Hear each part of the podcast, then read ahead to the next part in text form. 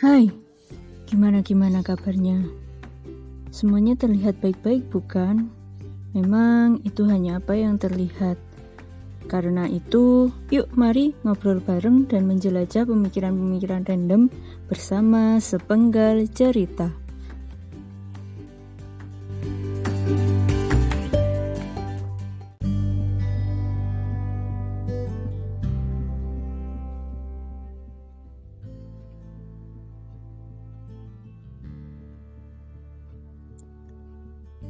Aku pernah merasakan sendiri dan sepi.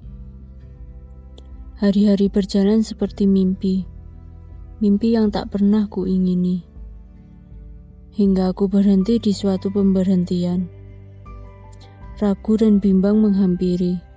Ketakutan akan mimpi yang tak kuingini terulang kembali. Dan mimpi itu semakin menghampiri. Perlahan-lahan terasa begitu menyakiti. Kemudian jam demi jam berlalu, detik demi detik terus terlewati, sampai pada saatnya aku bertemu mereka.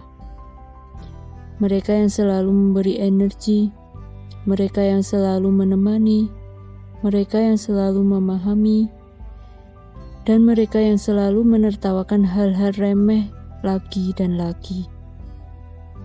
Meski mereka kadang bertindak di luar batas, Meski lelucon kita sudah melampaui garis, asal bersama mereka duniaku tak lagi terasa menyiksa.